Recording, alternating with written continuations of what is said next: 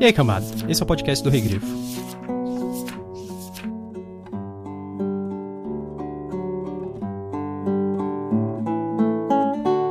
Não podia entender nada daquilo, mas a maioria das coisas do tempo de antes era assim. Como as pessoas viviam? O que comiam, usavam, pensavam? Será que andavam no escuro como se não fosse importante? Se não existiam virais, de que elas tinham medo?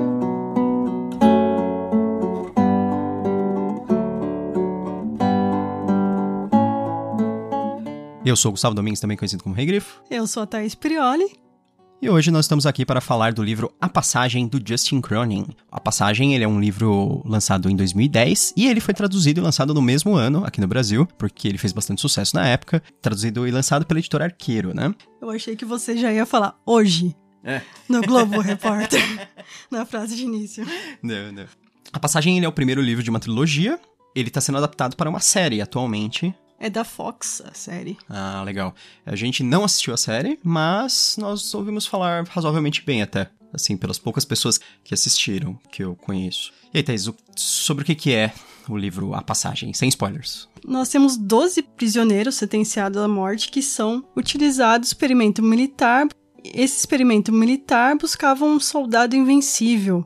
Mas experiência, lógico, deu errado, senão não teria toda essa história. Um vírus inoculado nas cobaias acabou com qualquer resquício de sua humanidade e elas fugiram, matando e infectando qualquer um que cruzasse seu caminho.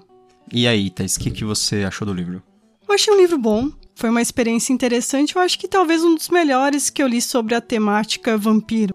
Ele tem um quê de Dan Brown, porque ele fica mudando personagens, às vezes você quer saber um pouco mais de um, ele vai pro outro, e isso faz com que você leia o livro um pouco mais rápido. É um pouco sacana, mas faz você ficar mais interessado em como vai desenrolar a história. Eu acho interessante a maneira que ele desenrola a história e algumas escolhas do autor que eu não, acho que, que muitos livros fariam isso. E também agora eu tô ansiosa para ver a série. E você, o que, que você achou? Eu gostei bastante do livro até. Eu tenho umas críticas a ele, mas ele é majoritariamente positivo, eu acho. Eu gostei do, do personagem principal, gostei da, da história em geral e gostei de algumas escolhas narrativas durante o livro, que a gente vai falar mais na parte de spoilers, né? Isso. Que você até gostou também, você queria falar sobre ele. Mas uma coisa que eu tenho que falar que eu não gostei desse livro, eu acho que ele é um livro excessivamente comercial. Parece que ele foi feito com uma fórmula para que ele desse certo. Ele parece baseado em muitas coisas que já fizeram sucesso. É como se ele copiasse o estilo de escrever do Dan Brown e ele copiasse várias ideias do The Walking Dead, principalmente. Porque quem não sabe, o livro é de 2010, The Walking Dead de 2000, o início do quadrinho. Então, em 2010 ele já estava bem avançado a história do quadrinho. Sem falar em, em coisas como assim, na verdade ele traz uma ideia muito parecida com é, Eu Sou a Lenda, né? Até na quantidade de gente que morre, a quantidade de gente que é infectada, sabe? Um a cada dez, que é uma, uma coisa mesmo não é só a lenda, se não me engano, era 10% das pessoas que sobreviviam ao vírus acabavam se tornando, né? E ele também ele tem muita coisa parecida com um outro livro que saiu antes dele, que é o Noturno, do Guilherme Del Toro, e de um outro autor que eu agora me esqueci o nome. Mas eu achei mais confortável a leitura desse e a ideia em si do que. Do Noturno. Noturno. É. Noturno eu lembro que eu. Tanto que tem continuação e eu nunca li. Sim. Esse eu já coloquei na minha lista a continuação. Só que o Noturno, a primeira. É, a gente vai falar mais no spoilers, porque o Noturno ele faz uma coisa que eu achei que esse livro ia fazer, e esse livro eu achei superior à escolha dele da narrativa. E ele é um livro, assim, que ele é muito fácil de ler. Eu acho que essa é a parte mais legal do livro. Ele é muito agradável, você lê ele muito rápido e você quer terminar logo o livro. Ele tem 800 páginas e ele passa, assim, muito rápido, eu acho, o livro. Esse não é um livro com muita descrição, eu acho. Uhum. Pra mim é bem orgânica essa escrita. E acontece bastante coisa, né? Assim. É. Acontece muita coisa, até tanto que no resumo com spoilers vai ser complicado. É. Meio que a, parte, a parte final do livro é até meio corrida, eu acho, assim, que acontece uma quantidade de coisas muito grande num curto espaço de tempo, assim, nos últimos 200 é, páginas do realmente, livro. Realmente, isso me lembrou um pouco A Fúria do Assassino, da Robin Hobb, que, que também é um que as coisas acontecem bem rápidas no fim, né? Mas talvez seja também a mesma ideia, a ideia da jornada. Eu acho que não é essa a ideia, eu não acho que o Justin Cronin tem uma narrativa tão sagaz a, a, esse ponto, sabe? Eu, eu acho que, no caso, a Robin Hobb fe, fez propositalmente e ele não. Eu acho que ele se embananou um pouco. Eu acho ele um pouco mais iniciante, talvez, nesse caso. Mas acho que é melhor a gente ir pro resumo com spoilers pra gente poder falar melhor sobre o livro. Então vamos pros spoilers.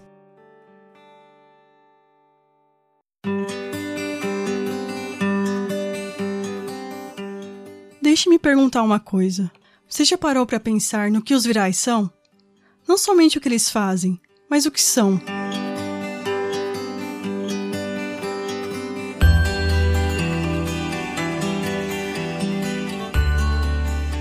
Muito bem, então agora nós estamos na parte com spoilers. Vamos falar mais ou menos o que acontece no livro de fato, né?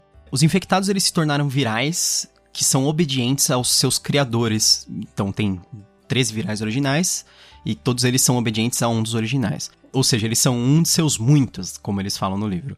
No caos que se formou, a única chance de sobrevivência para a espécie humana eram fortificações altamente protegidas contra os virais. E assim se formou a primeira colônia na Califórnia, que é um reduto a salvo dos virais, mas que ele é isolado do resto do mundo, tanto que eles não sabem nada a respeito de outros sobreviventes, etc. Aí, 92 anos depois, que é um grande salto de tempo que tem no meio da história, uma andarilha surge às portas da colônia. Ela se chama Amy, a Amy e o Peter, que é o nosso personagem principal, que é da colônia, eles lideram um grupo que eliminam a cobaia número um, que é o Giles Babcock, libertando seus muitos, né? E descobrindo outras colônias humanas no processo. Principalmente o Texas, né? Que é uma região que foi quase totalmente retomada pelos humanos. É, talvez pelo, pela grande quantidade de armas de fogo, né, que existe lá também. É, não sei, eu, eu talvez por lá tem muito também prepper, que é aqueles caras que ficam Sim. se preparando para o fim do mundo, Exatamente. etc. Isso acho que talvez seja explorado nos outros livros, porque a gente não, a gente só encontra os reminiscentes do exército, reminiscentes não, né? Membros do exército do Texas que aparecem na história, mas a gente não sabe como é o governo, não aparece de fato lá, né? eles estão meio longe, né? Sim, é porque eles estão fazendo expedições, sim, né? Sim. Eles estão entrando dentro dos é, Estados Unidos. O pessoal da colônia tinha costume de fazer algumas expedições, expedições, mas bem próximas, né? Mas o pessoal do Texas está indo muito mais longe. Eles são mais destemidos. Uma coisa que eu acho legal, que eu, eu acho que foi. Talvez tenha sido tirado do conto da Aya, não tenho certeza. É que em determinados momentos do livro, a gente vê uma. como se fosse no extremo futuro, as pessoas estudando a história Sim. desse pós-apocalipse vampiro, dando a entender que só aconteceu nos Estados Unidos, né? É, eu entendo isso também, que Porque... foi só lá, mas ninguém foi ajudar. É. Porque eles falam assim sobre a, a quarentena norte-americana, né? É. E aí dá, dá, a entender que seria tipo, do México, talvez até o Canadá, então, que é tudo América do Norte, né? É, provavelmente, porque ia ser bem complicado fechar as fronteiras. Do Canadá com os Estados Unidos é praticamente assim, inexistente, tirando as, as partes que é um lago, sabe? Que é uma fronteira física de verdade, Isso. né? Já no México é complicado, tanto que querem construir um muro lá. Sim, é porque é uma, é uma, é uma fronteira bem grande. Eles teriam que ter um, um ponto bem pequeno para conseguir fazer uma defesa muito eficiente eu até comentei com a Thaís, sei lá, tipo, o canal do Panamá, assim. É, uma coisa. porque não iria pra América, viria pra América do Sul e grande parte da América Central, né? É, porque os, os vampiros, eles não se movem pela água. Eles não atravessam corpos de água, assim. Eles se movem saltando. Então, assim, eles podem saltar por cima de um rio, por exemplo, mas não um trecho grande de oceano, ah, nem nada sim. do tipo. Acho que mesmo rios grandes, eu acho que não. Sim. Você imagina que a Amazônia, que tem uns rios bem grande de uma margem para outra, né? Isso eu achei uma escolha meio estranha no livro, de dar a entender que isso só aconteceu na América do Norte, porque assim, é mais fácil você fazer com que aconteça no mundo todo, porque aí você não precisa ficar explicando sobre o resto do mundo. Mas nesse caso, quando ele mostra no futuro e dá a entender que isso só aconteceu ali na América do Norte, e, e, o resto do mundo isolou aquele local, tanto que as pessoas discutem e falam assim: ah, parece que eles fizeram uma quarentena que eles, eles bombardeiam navios que saírem de lá e etc. É, Aí... Eles jogam várias bombas, né? Tanto que um dos personagens principais na primeira parte, que é o Brad August, que é hum. um agente do FBI, ele morre por conta da radiação. É, né? até no futuro, na colônia, lá 93 anos depois, muita gente morre de câncer. Isso. Por causa da, da radiação reminiscente, né? Exatamente. Mas aí, o que eu acho estranho é, eles cortam totalmente a, o contato com os Estados Unidos. Então, tipo, os caras. A eles... comunicação até. É, eles não conseguem achar canal de rádio. Tipo, como assim? Qualquer pessoa que tiver um rádio amador, ele emite ondas. E ele capta ondas. Então quer dizer que o resto do mundo teria proibido o rádio amador pra todo mundo? Só Ou eles teriam feito um bloqueio, um bloqueio bizarro? Sinal. Pra quê? O bloqueio, sabe? Tipo, ah, não, a pessoa não pode conversar com eles porque senão a pessoa vai querer resgatar as, o... o problema é, é, a gente viu logo no início do livro o quão poderoso psicologicamente esses vampiros são. Eu tô falando vampiros aqui, sinceramente, eu quero que se dane o termo virais. é meio ridículo essa parte, Eu né? odeio isso. É igual o The Walking Dead me chamar de zumbis. Uhum. Eu vou. Se acontecer hoje em dia, todo mundo vai chamar de vampiro e zumbi. Uhum. Grande coisa. Uhum. Então, assim, a gente vê o, o quão forte eles são psicologicamente. Não, psicologicamente você quer sentir. Você diz o poder deles dominarem os outros? Isso. É que psicologicamente parece só que eles são, que eles são muito resilientes. Tem inteligência né? emocional. É, tem. Então, ótimos. Ó, você pode contratar vampiros, que eles são ótimos. Não, é que eles têm uns poderes psíquicos de Isso. dominação, né? Parece um Ventru. É. Tanto que tem uma hora que tem um cara que é um familiar, eles falam, né? Que é um cara que ele não Isso. foi transformado em vampiro, mas ele serve fielmente ao, ao Babcock. Então, eu acho que é esse o medo deles. Ou não, simplesmente é. Ah, ok. Nós não estamos nem aí pra vocês. Eu acho que é um risco muito grande pro resto do mundo ainda pra eles não intervirem. Mesmo assim, sabe? Sim. Porque. Beleza, assim, alguns anos, tá- vamos por até uma década ou duas, pra estudar a situação, com- tendo os recursos de fora, beleza. Mas os caras ficarem. Ah, não, vamos fingir que eles não existem por um século. É estranho essa escolha. Ou, e vamos ficar mantendo ativamente um bloqueio de tudo por um século. É, o bloqueio que existe, se existe, é pra fora dali. Porque internamente eles conseguem pegar sinal de rádio, de um monte de coisa, né? Tanto que é por isso que eles veem um, um aviso pra, ah, caso vocês encontrem a garota, tragam-a até mim. Que é justamente do cientista que começou com todo esse projeto, que chama Projeto Noé. É, eu, eu acho estranho que é muito conveniente que as pessoas que descobriram o vírus eram um monte de gente que tinha câncer. E aí ele, as pessoas elas ficam super saudáveis, rejuvenescem, só que o câncer também é acelerado. Se eu não me engano, elas estão fazendo uma viagem, aquelas viagens do tipo, ah, a pessoa sabe que vai morrer. É, aí elas vão viajar pra, pra- pra um lugar isolado. Elas vão pra bizarro. Amazonas, É, mas é no Peru. É, na elas- Bolívia. Aquilo era uma- um vírus que fazia. Os caras viraram vampiros, mas se eles descobrissem um novo ebola ou alguma coisa assim, É. sabe? É, isso é engraçado por conta das origens dos vampiros, né? Que Uhum. existem várias lendas dos vampiros por aí. E uma delas tem origem como contágio da tuberculose. Ah, interessante. Que aí muitas vezes elas falavam de vampirismo, né? Porque a Uhum. tuberculose a pessoa tosse e começa a tossir sangue, né? Uhum. Então algumas doenças de contágio as pessoas ligavam a isso. Decomposição de corpos, porque a gente sabe que a decomposição ela depende do solo da pessoa, do que, que ela comeu, bebeu durante Uhum. a vida dela. Igual a gente sabe que hoje em dia uma pessoa que toma muito remédio se decompõe muito mais lentamente. Então as pessoas abriam antigamente o túmulo e viam uma pessoa assim, quase sem decomposição. O que, que é isso? Daí não sabia explicar, né? É.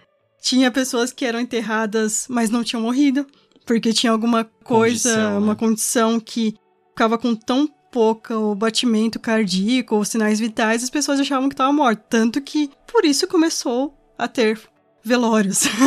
Pra você Então, fazer uma assim- vigília pra ver se a pessoa realmente tá É. morta. São várias origens do vampiro e uma que eu gosto, que é explorada também no filme Extermine, é a raiva. Mas o extermínio é mais análogo a zumbis, não seria? É, mas é meio que vampiro, Porque não é aquela- zumbi. Porque nesse aqui tem, eles falam, tipo, criaturas da noite, né? Eles são sensíveis à luz, né? Sim, É, eles não são destruídos imediatamente com a luz, eles Não. conseguem. Só eles só eles... ficam lentos. Não, e eles começam a queimar aos É. poucos, mas eles queimam muito lentamente, né? Eles falam. Tanto que dá pra fazer, tipo, protetor solar e chapéu pra alguns zumbis. É. a Amy mesmo, ela fica incomodada no sol, né? E ela começa a se queimar. Mas é que nem, sei lá, imagina uma pessoa super branca ficar exposta no sol, assim, e começar a se queimar.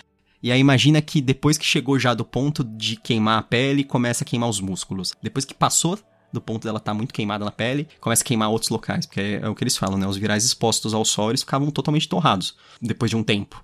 Mas depois de horas, assim, né? E assim como os vampiros que a gente conhece na literatura, Drácula e esses todos, Hum. falando que Drácula não foi o primeiro livro, né? Todo mundo acha que Drácula foi o primeiro livro de vampiro. É que Drácula foi o mais, mais famoso. difundido. o né? primeiro, né? Mas o primeiro foi o The Vampire, do John Polidori, de 1819. Não, mas ele é o primeiro com um vampiro com uma, uma aparência mais humana, né? Isso, exatamente. Uma história mais desse. E eu, eu sei que o, o primeiro livro que tem um vampiro que manipula as pessoas socialmente é o Carmila, do Le Fanu. Que é um livro que ele, que ele tem um vampiro que ele anda na, na sociedade e ele tá manipulando as pessoas. Esse- nesse livro, não, os bestiais, apesar deles manipularem mentalmente as pessoas, eles são mais bestiais mesmo, né? É. Eles são, mais assim, tipo, animais, assim, querendo devorar as pessoas. Mas talvez, será que não é por conta da origem deles? então, isso, isso é interessante. Eu acho que é uma coisa pra gente explorar na conversa, que é pelo fato deles terem, deles terem usado assassinos pra fazer super soldados, que parece uma coisa bem idiota. Por que você não usa, sei lá, pessoas com doenças terminais, por exemplo, para testar? Porque no caso do câncer, ok, o câncer, eles descobriram que o vírus fazia o câncer se acelerar e aí o câncer acabava matando as pessoas. E é estranho que, tipo, os vampiros, será que não morrem de radiação? Será que os vampiros não têm câncer? Qual a explicação? Né? Eu acho que o que acontece, na verdade, é igual as pessoas que são infectadas, poucas pessoas sobrevivem. E o câncer é a mesma coisa, tanto que. Não.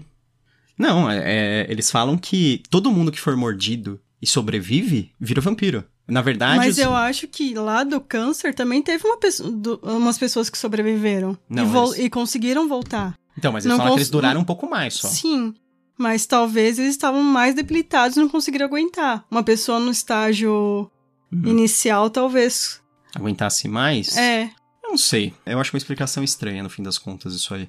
Porque é como se o vírus ele, ele ampliasse o crescimento celular do seu corpo. Então, uma pessoa saudável, uma pessoa que não tivesse câncer já, ela se regeneraria eternamente, né? Ficaria sempre jovem, né? Tanto que agora eu posso estar falando algum spoiler do segundo, mas o nome do segundo é os 12. Que é, é, eles vão atrás provavelmente dos outros 12, porque são 13 cobaias, né? Tá, mas a gente vê pelo nome das cobaias que eles são 12 só. São 13. Tem o zero. Então, e quem é o zero? Eles falam no livro. É um cara que não aparece na, no, na documentação. Que foi ah. que estava nesse grupo. Quem? Da Bolívia. Ah, é ele? Eu acredito que sim. O que é o tal do Jennings. Jennings, não. É, como que é o nome dele? Fanning. Fanning, isso. Que até tem a. Isso é uma, uma, outra parte que eu acho bem interessante da primeira parte do livro, que é a troca de e-mails entre o pessoal que tá na Bolívia. Quando eles começaram o... com isso, eu achei que o livro ele ia ter um negócio meio. É, Drácula. O Drácula, para quem não sabe, ele é um livro epistolar. Epistolar significa que ele usa cartas é, e gravações de personagens, como se os personagens estivessem usando um gravador para narrar o que tá acontecendo. Principalmente cartas, que eu acho um, um formato muito mais legal. E essa ideia de contar todo um livro através de e-mails, por exemplo, ou uma troca de mensagens, etc., seria uma ideia epistolar. Eu falei assim, nossa, será que eles vão fazer tudo isso? Porque é meio cansativo, mas ele não faz, ele muda. Só que ah, ele muda, sim. na verdade, várias vezes. Ele, é, ele... diversas vezes. Aquela documentação, quando ele põe no futuro, seria meio que um modo epistolar também, porque é como se ele estivesse mostrando um relatório, né? É, para você saber o que aconteceu. E o do passado, você saber, ah, foi daqui que teve a origem de tudo. Uhum. E até, eu não lembro direito, mas eu acho que teve origem de um morcego também. É, eles falam que, que, que eles foram infectados por morcegos, né, na verdade. É. Então, se você cruzar com um morcego, ou você vira Batman ou vampiros. Mas o Batman não foi mordido, ele só tem medo. Então. Ah, um negócio interessante. A Amy, eles dão a entender que ela tem uma coisa especial antes dela ser infectada ainda com o vírus. Isso. Qual é a dela? Ela. Que é aquela história dos animais, lembra? Que ela vai no zoológico. Não sei. E porque assim, apesar dele dar um, um, uma mãozinha de tinta científica na história, no fim das contas fica com uma cara de místico para mim. Fica com uma cara de que é uma coisa assim, que eles estão tentando explicar uma coisa mística. Porque Sim. a maneira como as coisas funcionam parece muito esdrúxula, sabe? E, e, inclusive essa parte da Amy, dela ter meio que poderes paranormais antes de, de ser infectada com o vírus vampírico. E um negócio que eu acho relacionado a ela, que é um chute no saco no fim da história, que eu acho, chute no saco é assim, eu acho muito incômodo, é tipo uma babaquice só pra ser uma surpresa, sabe? Uhum. É o momento que eles decidem que eles vão se infectar com o vírus vampírico para que eles consigam lutar com os outros vampiros, para que eles sejam essa nova raça de vampiros que a, a MR, a, a Alicia se tornou. Então eles decidem que eles vão se infectar com essa mesma, essa mesmo linhagem de, de vírus, que tornam eles mais humanos, principalmente, né? Só, só dá algumas vantagens. E aí a Amy vai lá e, e queima os vírus que ficaram guardados um tempão. Tipo, é. que um cara tinha deixado preparado lá, justamente para as pessoas usarem.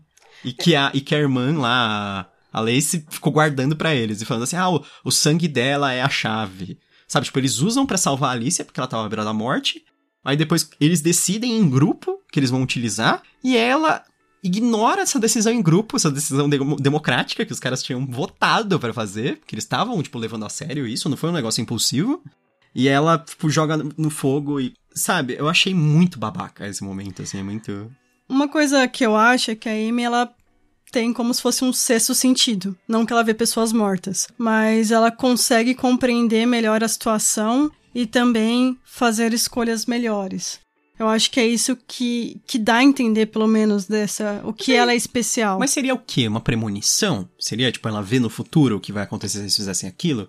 a Alicia não muda mentalmente depois que ela é infectada. Eles já tinham tido esse exemplo, eles já tinham visto a Amy e já tinham visto a Alicia. Eles não tinham medo de que haveria uma mutação a mais ou alguma coisa assim que ia deixar eles malucos, nem nada do tipo, Eu acho sabe? que o medo maior é: será que as pessoas iriam sobreviver a isso? Sim.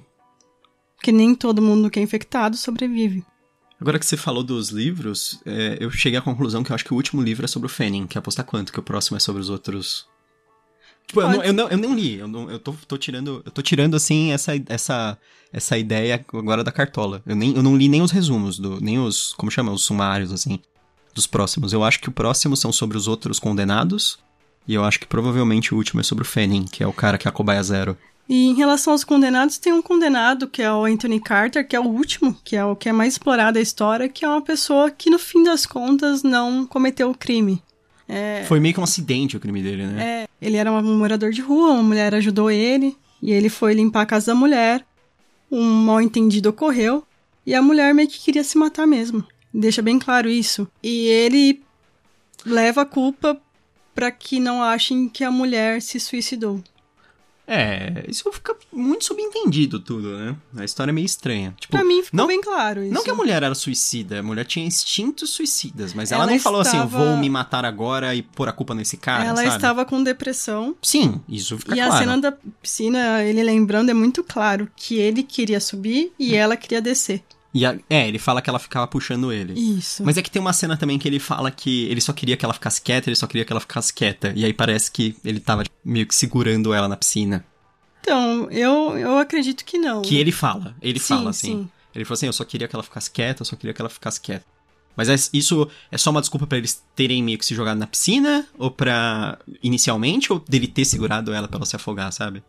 Pode ter sido sem intenção, assim. Não quero dizer que o cara é um assassino maluco. Só tô falando assim Não, que. não era a intenção dele isso que Sim, aconteceu. sim. Foi uma coisa que ocorreu. E ele é diferente dos outros. Tanto que a Lacey, Uhum. ela é meio que des- quase destroçada, né? Logo no início do livro, quando o Ugas tá correndo com a Amy e tal. Quando eles conseguem encontrar a Lacey, Uhum.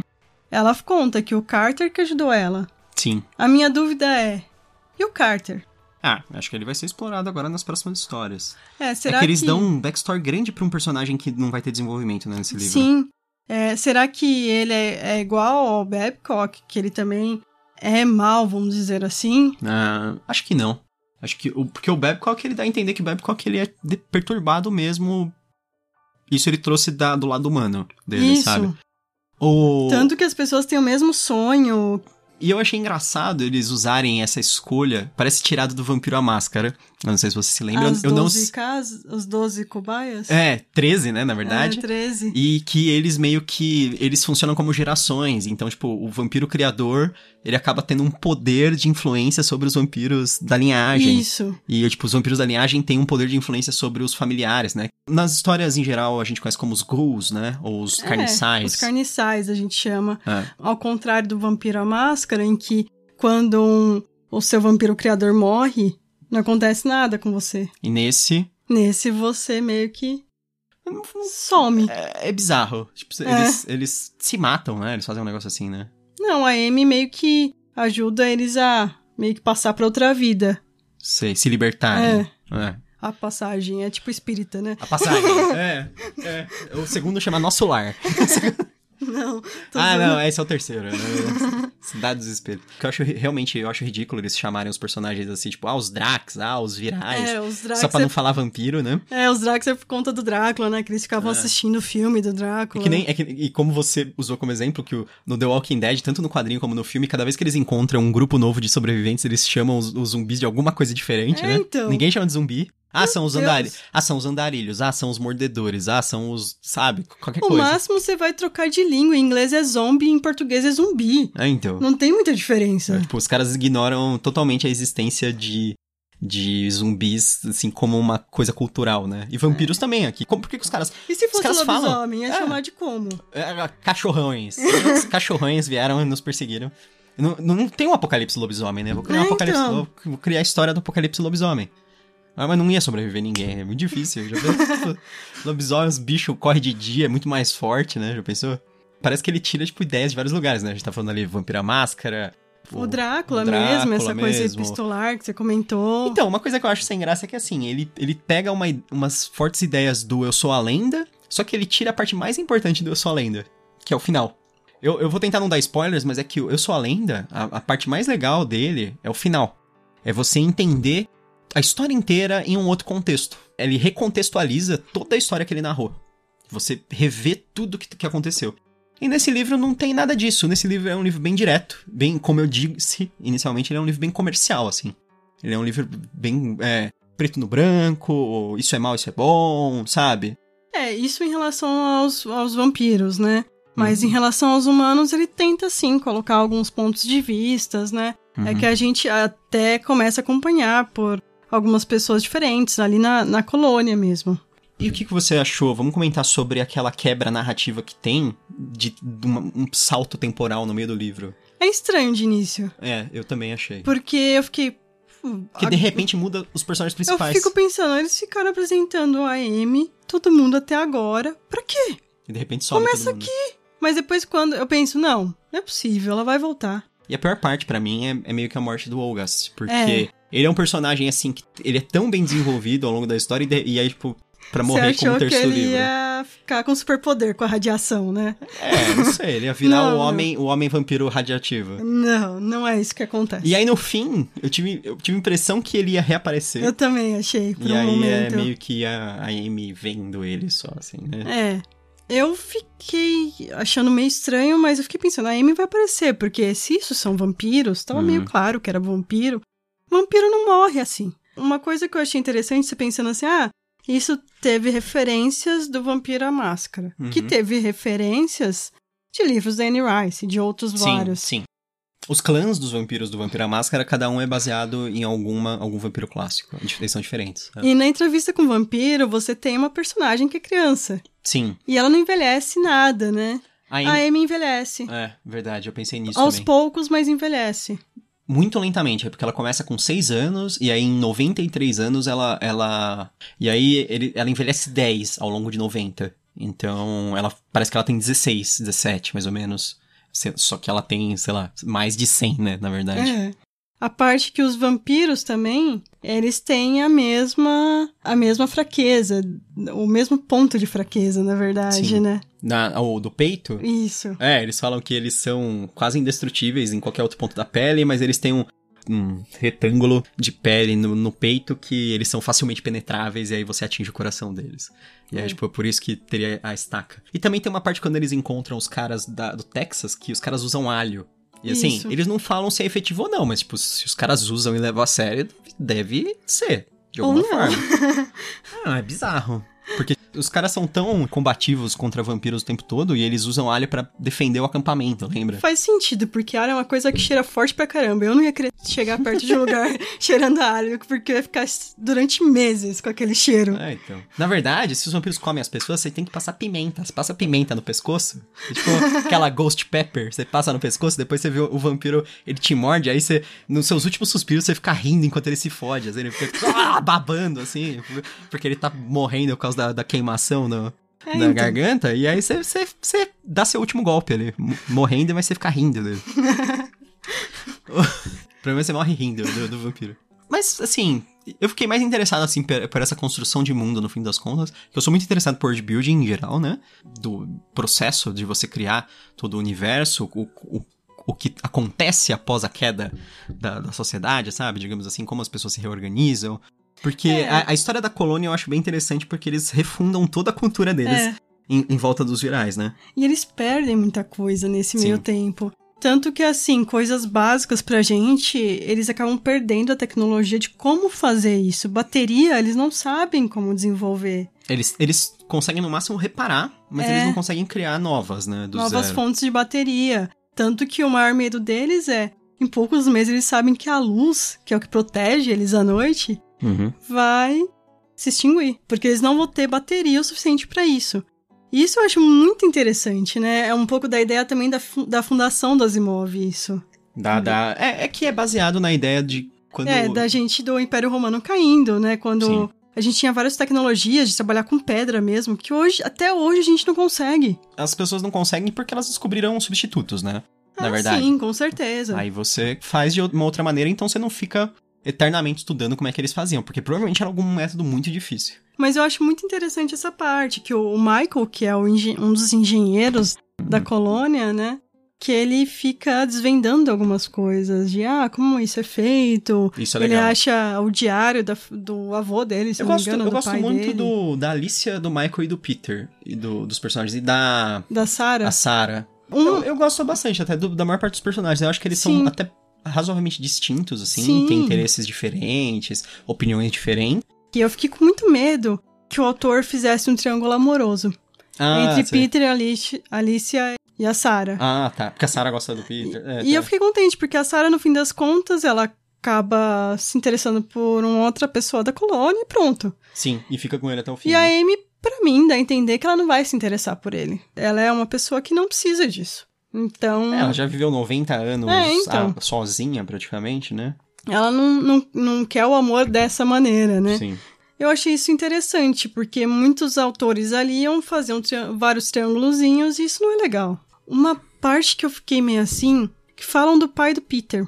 O pai do Peter, ele foi um grande homem pra colônia, né? Que fez as cavalgadas, que eles chamam. É explorar, realmente. Mas eles usavam cavalos pra explorar, por isso as cavalgadas. E ele tinha um grupo de pessoas que ia com ele. Então, Ah, que os caras falam que o, ami- o melhor amigo dele, na verdade, era o.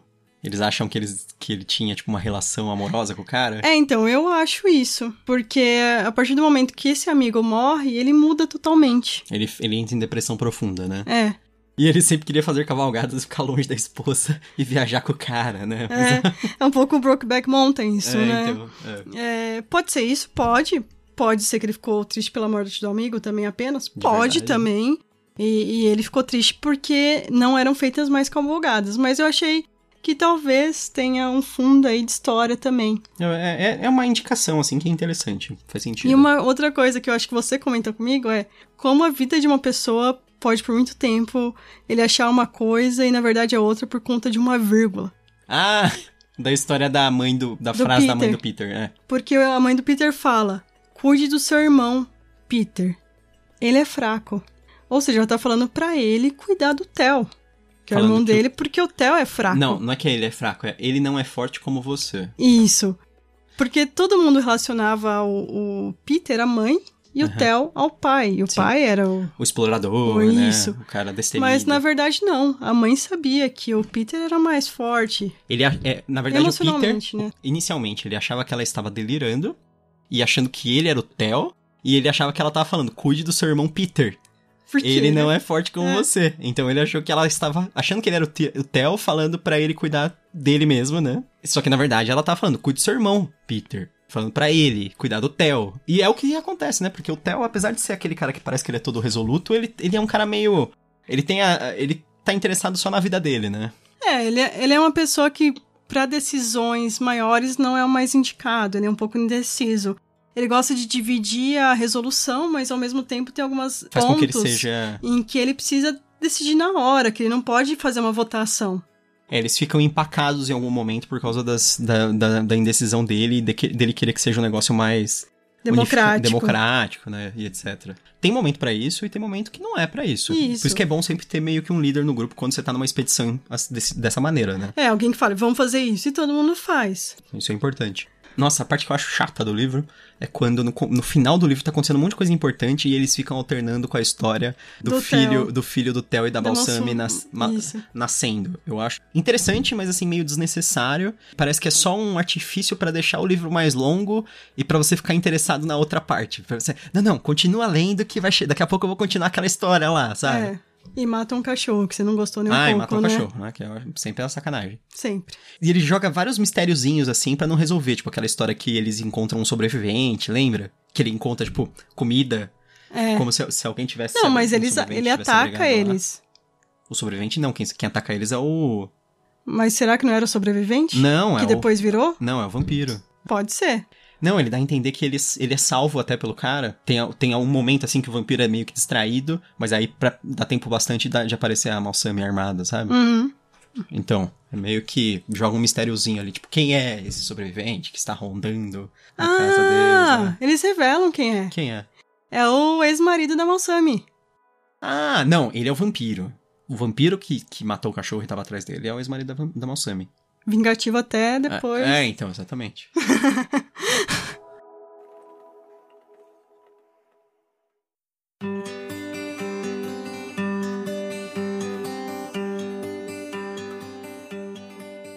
E você recomenda? Eu recomendo, com certeza. Eu acho que se você é fã de livros pós-apocalípticos, eu acho uma boa. É uma, uma coisa assim, uma variação. Se você gostou de Eu Sou a Lenda, eu acho legal. Eu, pessoalmente, acho Eu Sou a Lenda melhor, apesar de ser muito mais curto. Eu Sou a Lenda é uma novela, né? Esse livro, ele é um livraço, assim, é 800 páginas. Livraço no sentido de tamanho mesmo. E é um bom livro também. Ele tem uma linha bem diferente de exploração da história, mas com um conceito parecido, básico, né? Ele só vai ter um enredo bem diferentão. Mas o world building é parecido. Eu acho que se você gosta de histórias de vampiros em geral, eu acho interessante também. Principalmente porque ele dá um, um, um quê meio místico em alguns momentos para os vampiros. Que normalmente histórias de vampiros sempre são místicas, né? É uma coisa bem moderna você utilizar como uma coisa científica. Eu acho que se você gosta de pós-apocalipse zumbi também, eu acho legal. É como se ele tivesse um universo destruído pelos zumbis, só que são uma criatura, na verdade, mais perigosa, né, do que os zumbis. Que eles é, são... são zumbis do extermínio. Não, mas eles são a prova de balas. É. Eles são a prova de balas e eles pulam muito longe, sabe? Não, prédios quase não conseguem te defender, né? Só se forem fechados totalmente. E eles têm super força, né? Eles conseguem. tipo, portas blindadas ainda também mal seguram eles, né? Eles precisam de um certo esforço, mas uma hora eles conseguem quebrar a passagem até você. A passagem. Mas é, eu acho legal, eu acho um bom livro, assim, no fim das contas. Eu achei um pouco longo demais. Me deram muito hype, muita gente falou que o livro era, nossa, o melhor livro do mundo. Ele não explodiu minha cabeça. Talvez seja a expectativa que você foi também é. em relação a ele. Isso é Sei é sempre lá, complicado. Eu, eu sempre, quando eu começo a pegar muita referência a outras obras no livro, ele uhum. não tá piscando e falando, ah, entendeu aqui a referência que eu fiz? Ele não tá fazendo uma referência, ele tá meio que pegando uma ideia mesmo de outra pessoa. Não tô falando que é um plágio, porque a história ele criou ele. Mas ele pega várias ideias que ele acha legal e faz ele meio combina. com uma coxa de retalhos ali, né? Então acho, assim, o produto final é bom, só que eu acho que ele podia ter sido mais criativo. Ter umas ideias próprias, ao invés de ficar pegando boas ideias de outras pessoas. E você? Você recomenda? Eu recomendo. Eu acho que se você gosta de Mad Max, Vampira Máscara, The Walking Dead, são, é uma combinação, vamos dizer, dos três. você tem falta de alimentos. Eu, gosto, eu gosto, eu gosto desses três. você é. tem falta de alimentos, você tem falta de gasolina. Sim. Tem os vampiros. Falta de munição. É, de munição. Tem pessoas fazendo mal para outras pessoas, que é, lembra um pouco The Walking Dead, Mad Max. Então eu acho isso interessante. Isso, isso é uma coisa legal, assim, que ele não fica só nos vampiros como ameaça, ele também mostra, tipo, outros humanos como ameaça. Isso é importante, eu acho, nos cenários pós-apocalípticos. Sempre vão ter humanos diferentes que vão discordar e você vai acabar vendo o outro lado como vilão e o outro lado pode ser que veja você como vilão. Sim. Então, se existir dois humanos, pode existir isso. Isso foi uma coisa que eu gostei, mas eu não tinha pensado, assim, exatamente nisso. Ainda bem que você falou, senão... Hum, mas realmente é uma, uma obra que se baseia muito em outras. Mas se você gosta dessas obras, provavelmente você vai gostar desse livro.